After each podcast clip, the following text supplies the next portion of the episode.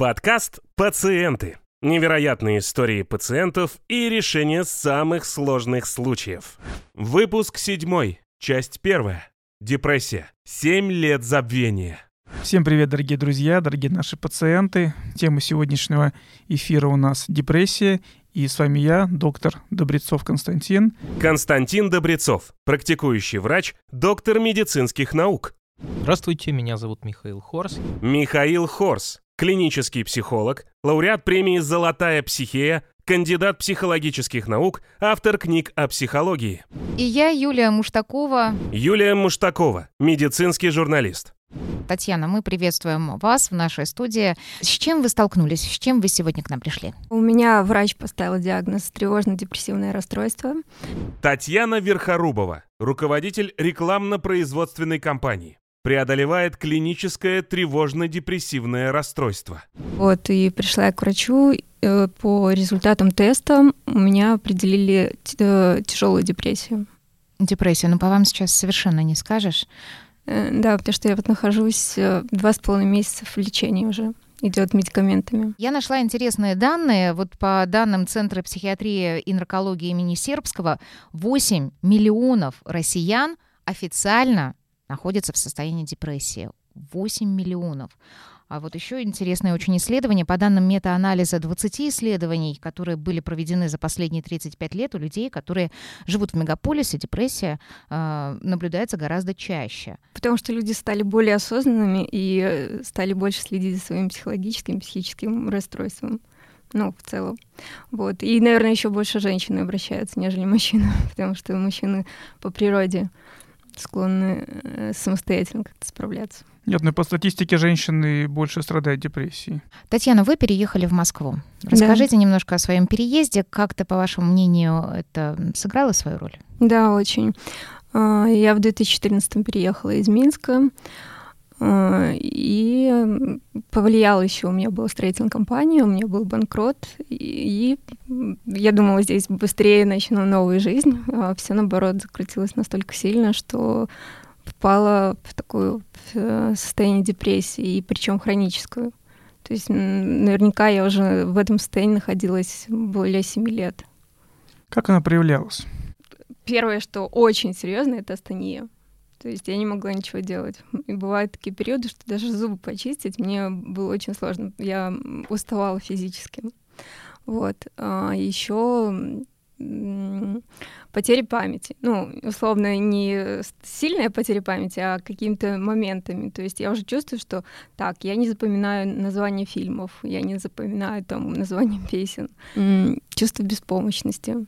То есть, когда вроде рядом все есть кто-то, но ты все равно чувствуешь, что внутри такой опустошенность и беспомощность такая сильная, что ты не понимаешь, что происходит. Кто с вами был э, рядом вот в этот момент? У вас ведь тоже в окружении было, так скажем, не все хорошо. Я в четырнадцатом году приехала и в пятнадцатом году вышла замуж. И я думаю, что это тоже особую роль повлияло, потому что у нас были с мужем токсичные отношения. Постоянно в тревоге я находилась, и был еще сын есть, ему сейчас 18 лет. И я думаю, еще вот гонка за деньгами, токсичные отношения и постоянное переживание, тревожность э, в большей, в большей мере повлияло на депрессию. Я бы здесь, да, обратил внимание на, на две вещи важных, которые вы сказали нам сегодня, нашим слушателям, зрителям. Первое, что усталость и обессиленность — это не обязательно следствие физической усталости, да, то есть вот это вот нервное истощение, нервная усталость — это то, что многими людьми просто отрицается. Да, да, да, что, да. Если ты лопатой не махал, э, спал, кушал там и дома сидел, то ты вот на эту усталость не имеешь права. Это первое.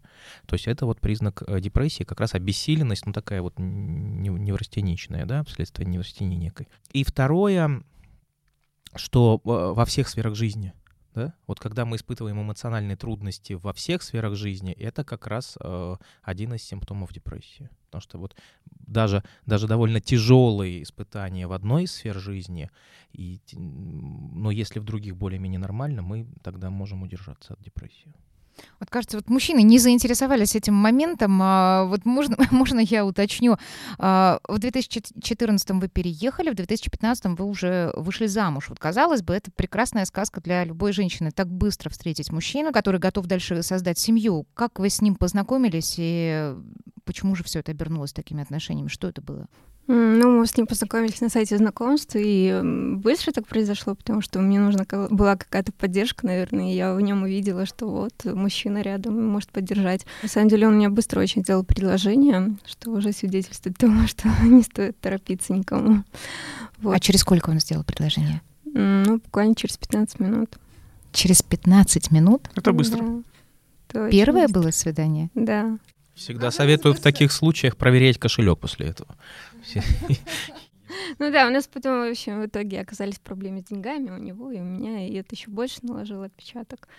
А вот мне хотелось больше э, вернуться вот именно к вашему состоянию. Когда вы поняли о том, что это, ну, не просто эмоциональная усталость, э, либо э, обычная э, прохлада в отношениях, а именно это уже какая-то болезнь. Слушайте, ну это понял только вот два с половиной месяца назад, потому что а, эм, прошло, проходило время, то есть я, если честно, уже думала, что это мое стабильное состояние такое, то есть оно уже не было постоянным, было и хорошо, и плохо, но зачастую все время было плохо. И э, вот в последний момент у меня вырос сын, он ушел жить отдельно, то есть э, такое, знаете, еще покидание гнезда условно. Потом э, и я встретила другого человека, а, и у него был микроинсульт случился. И, в общем, вот этот стресс настолько сильно уже все повлиял, что у меня начались головные боли, панические атаки. Вообще я думала, что у меня панические атаки это э, я страдаю из-за них. Они у меня начались 4 года назад. То есть были минимальные, а потом очень сильные. То есть э, каждый день, и я даже через день скоро вызывала, потому что у меня а, было скачки давления, и я думала, что вообще у меня что с головой проблемы. Может быть, у меня там рак, извини, конечно.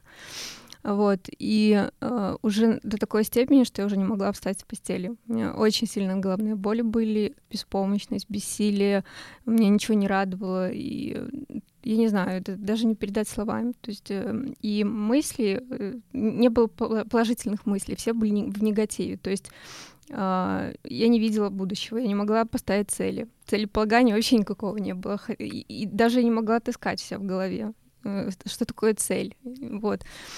И, э, ну и в конце концов, я говорю сейчас нынешнему мужу, я говорю, у меня уже настолько плохо, пойдем в больницу, может, у меня там что-то с головой не так. Вот мы пришли к неврологу, я пришла, и, и я уже просто, мне слезы рукой текут. Я говорю, ложите меня в больницу, потому что мне очень плохо. У меня, наверное, что-то случилось, потому что не так.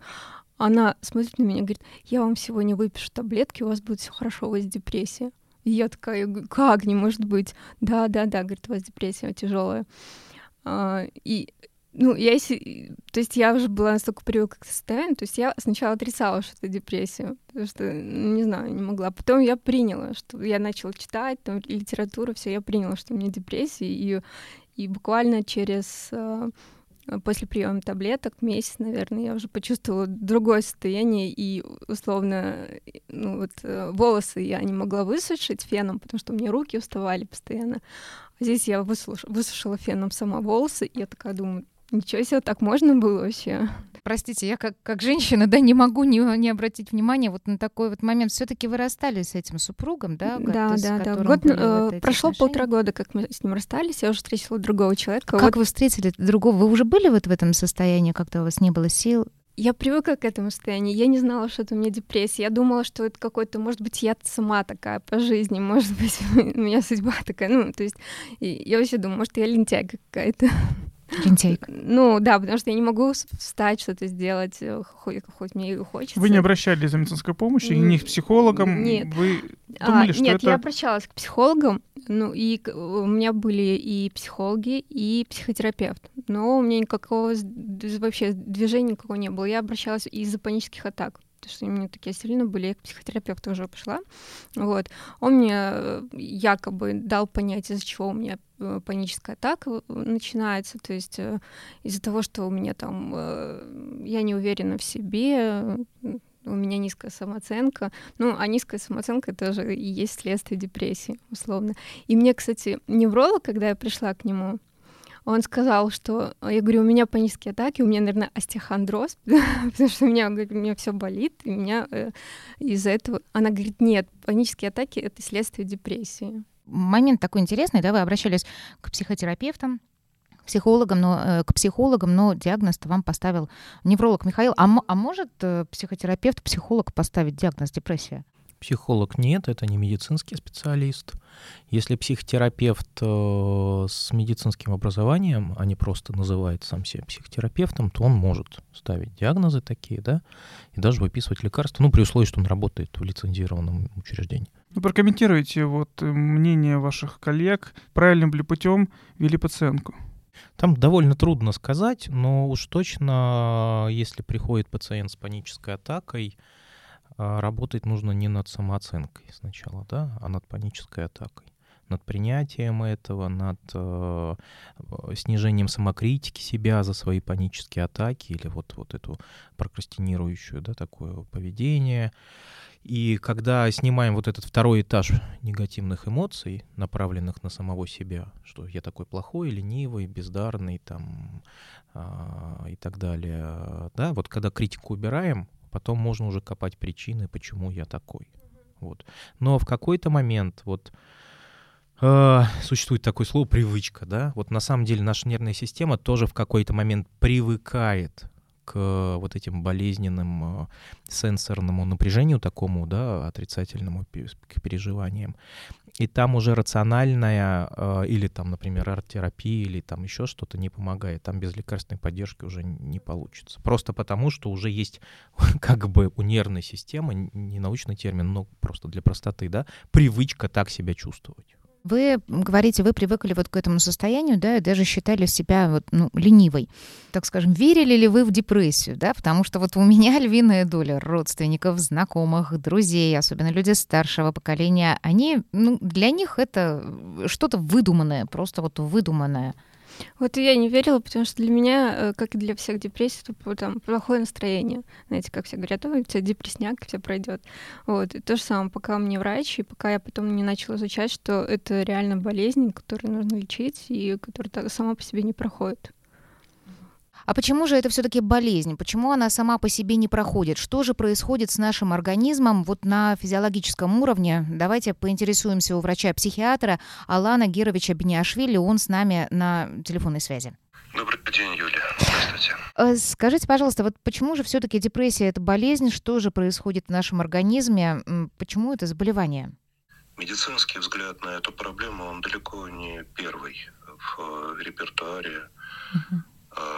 Человека, когда он сталкивается с теми или иными эмоциональными проблемами. Алан Бениашвили, психиатр, кандидат медицинских наук, старший научный сотрудник лаборатории фармакологии научного центра психического здоровья. Но медики, биологи, врачи безусловно скажут уверенно о том, что депрессия и перепады настроения за собой имеют э, достаточно внятную и серьезную биологическую подоплеку. Действительно, во время э, серьезных перепадов настроения, которые влияют на качество жизни человека, на его способность э, реализовывать свои таланты, способности, поддерживать социальные контакты и так далее, происходят серьезные изменения и в уровне воспалительных медиаторов, так называемых цитокинов, и э, серьезно меняется настройка нейрональных сетей и изменяется э, содержание и активность веществ, которые обуславливают контакты между нейронами. И больше того, определенные зоны э, центральной нервной системы истощаются, и даже могут деградировать, э, в частности, гиппокамп, мамиллярные тела, те зоны мозга, которые ответственны за эмоциональную жизнь, за интеграцию опыта, в том числе и стрессового опыта. Поэтому у медиков, у биологов нет никаких сомнений в том, что людям в этом состоянии необходима помощь. И в этом смысле, да, мы не можем так же, как инфекционисты, выделить э, микробы, патогены или как эндокринологи померить нехватку или избыток э, гормонов в плазме крови. Но нейровизуализация э, очень четко и внятно говорит о том, что центральная нервная система функци функционирует иначе. И люди в, в этих состояниях уязвимы и перед теми же самыми инфекциями. И также они страдают от эмоциональных сбоев э, и эндокринных сбоев и так далее. Поэтому, безусловно, это достаточно серьезное биологически детерминированное состояние. Скажите, пожалуйста, а вот депрессия это вот такой единый диагноз или можно провести такую дифференцировку? Есть ее какие-то виды, подтипы? Да, да, конечно. То есть э, мы видим, что э, люди с э, иногда очень похожими жалобами, иногда очень похожим самоописанием проблем по-разному реагируют на лекарства и по-разному э, эти эмоциональные проблемы текут во времени. Диагноз основывается на самоописании и на способности эксперта, врача. Э, это самоописание, наблюдаемые им проблемы с поведением и с теми самыми эмоциональными проблемами дифференцировать так, чтобы и человеку, и родственникам, а главное самому себе сказать, где граница его помощи, что он может сделать для человека, какие лекарства выбрать, какой режим рекомендовать, какие формы лечебных отношений ему рекомендовать, ну и так далее. Да? И есть попытки как-то это все систематизировать. В нашей стране часто разделяют, например, тревожные депрессии, депрессии апатические, тоскливые или меланхолические и так далее, там, или с преобладанием фобии, думая о том, что э, фармакология может быть э, выстроена как определенный э, такой конгруентный этому состоянию пасьянс, выбрать препараты, которые одновременно могли бы и защищать э, человека от э, серьезных э, атак тревоги и в то же самое время компенсировать те биологические процессы, которые стоят за тоской и апатией. Но сказать так, чтобы среди экспертов было точное стопроцентное согласие в отношении этой типологии депрессии трудно. Как правило, делят по тяжести, по наличию разного рода саморазрушительных импульсов или по э, дополняющее расстройство настроения, нарушение в отношении с реальностью.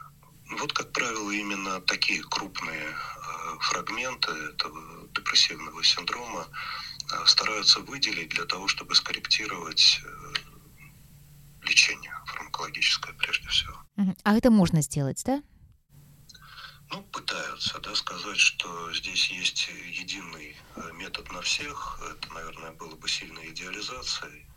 Там еще э, нам придется немало приложить усилий и в отношении согласия, и в отношении, главной валидации угу. тех или иных э, предикторов, да, каких-то характеристик состояния, которые могут дать нам большую уверенность в выборе того или иного препарата. Ведь проблема в том, что лекарства не работают как выключатель на лампочку.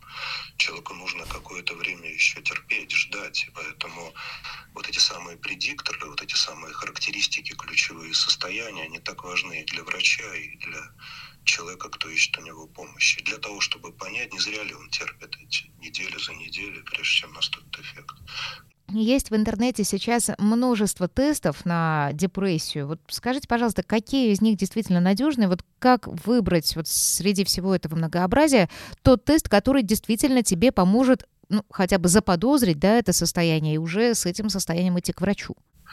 Сказать, что есть какая-то идеальная шкала, особенно диагностическая шкала, которая э, ну, вот однозначно, как анализ крови, может сказать э, мне, что вот со мной сто процентов это вот депрессия. И, а, тут уже и гадать нечего. Да нет такой шкалы. Здесь нет таких идеальных инструментов.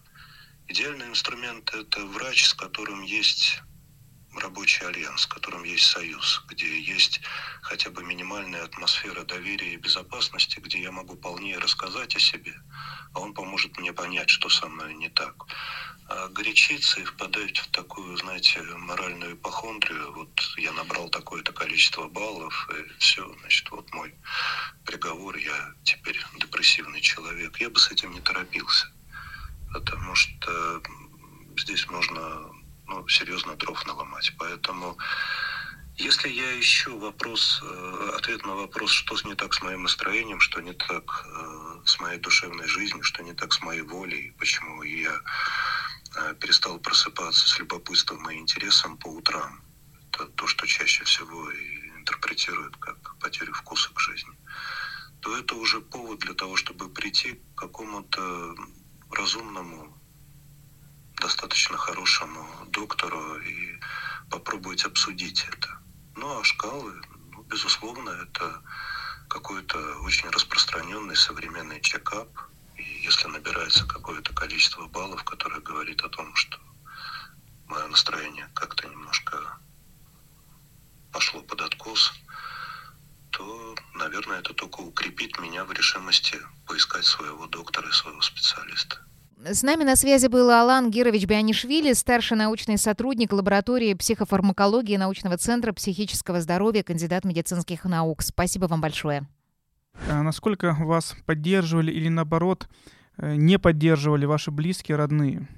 Изначально, конечно, это было все сложно, потому что там, условно, родители говорили, ну, сходи в спортзал, сходи развейся куда-нибудь, а ты просто не можешь этого сделать, потому что, ну, нет сил, как ты пойдешь, если ты не можешь. Вот. Ну, вот потом, когда уже врач диагноз поставил, когда я уже начала объяснять, ну, они начали это принимать, и как мне мой брат сказал, говорит, Таня, мы тебя понимаем, но мы тебя понимаем по-своему. Вот как интересно. А как интересно они понимают это? Ну, я даже не знаю. Ну. То есть до конца все-таки они не приняли вашу болезнь как патологию? Нет, они приняли, но э, они не понимают до конца, что депрессия это болезнь. Что это болезнь, да, это Да. очень важно. Мгм. Ну и да, просто чтобы нас, наши зрители поняли, вот говорить человеку в таком состоянии, иди в спортзал, иди погуляй, иди там на дискотеку, это все равно, что э, вот лежит, не знаю, с температурой человек 38, да, и ему то же самое говорят. Или со сломанной ногой иди танцевать. Да, иди тан- потанцуй, тебе станет веселее. Да, ну вот э, важно помнить, что проблемы у нас есть не только на уровне физики, да, внешние, видимые какие-то проблемы, но и внутренние, которые внешне вот, ну, трудно увидеть. Это тоже проблемы, их тоже важно принимать и как, как часть нашего здоровья, нездоровья. А вот такой вот момент. У вас был свой бизнес, да, э, в Минске. И сейчас, столкнувшись вот с этим вот состоянием и с такой как бы личной жизнью, да, как у вас шли дела? Я же привыкла к этому, поэтому для меня это было нормой. То есть даже если мне было, мне было периодически совсем плохо, периодически лучше. И вот в эти моменты, когда лучше, казалось такой подъем, я что-то делала. Но зачастую мне было хуже постоянно. Вот. Ничего не делал, не обес- а, какая-то опустошенность, беззащитность. а. Ну, еще много симптомов было различных, максимально много. А есть какой-то вот самый неожиданный, который вы никогда бы не отнесли к депрессии, но который потом поняли и осознали, что именно... там? Головная боль. Я бы никогда не подумала, что это может быть следствием депрессии, потому что настолько сильно было, что э, вот я еще раз повторюсь, что мне казалось, что я болею какой-то смертельной болезнью. Настолько сильно были головные боли.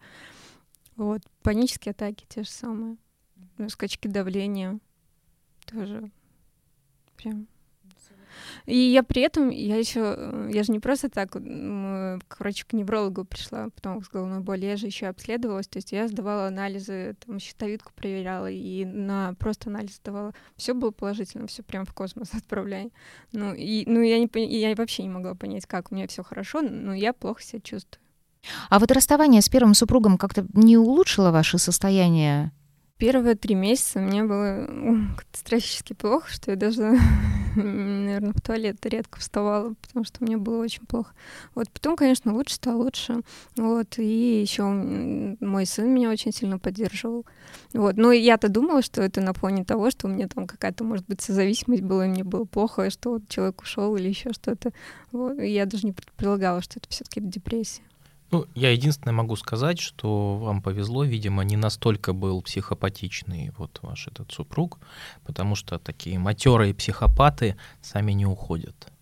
Они не отпускают своих жертв, они их давят, давят, давят, вытаскивают из них все, что могут. Ну, он бы, может быть, и не отпустил, просто задолжал большую сумму денег.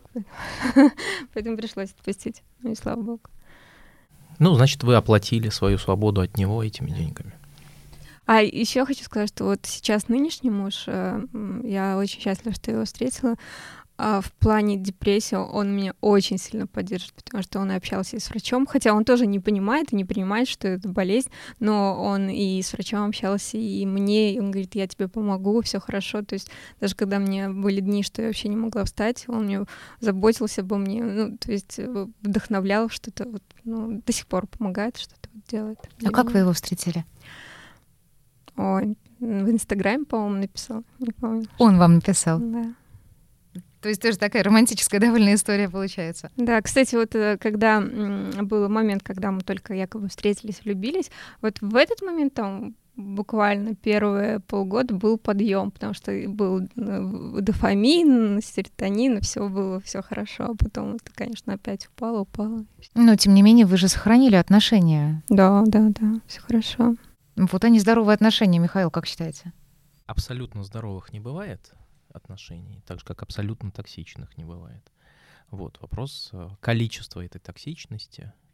И, и, кстати, вот этот пример, о котором вы сказали, да, что вроде было приподнято, а потом опять пошел откат назад, он показывает, что вот эти советы про спортзал, про путешествия, про там шопинг и прочее, они беззубые, да, они временный какой-то эффект дают, вот это залить свою депрессию положительными эмоциями, да, а на самом деле работать, конечно, ну, это мы потом во второй части скажем, нужно не с положительными, а с отрицательными эмоциями.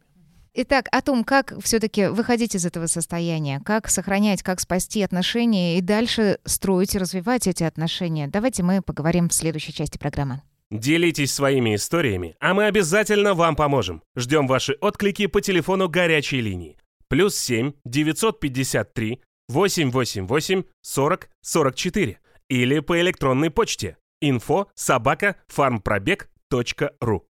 Подкаст «Пациенты» выходит еженедельно. Самые лучшие истории претендуют на ежегодную награду с ценными призами. Ставьте лайки и подписывайтесь на подкаст «Пациенты» в аудио и видеоформатах социальных сетей.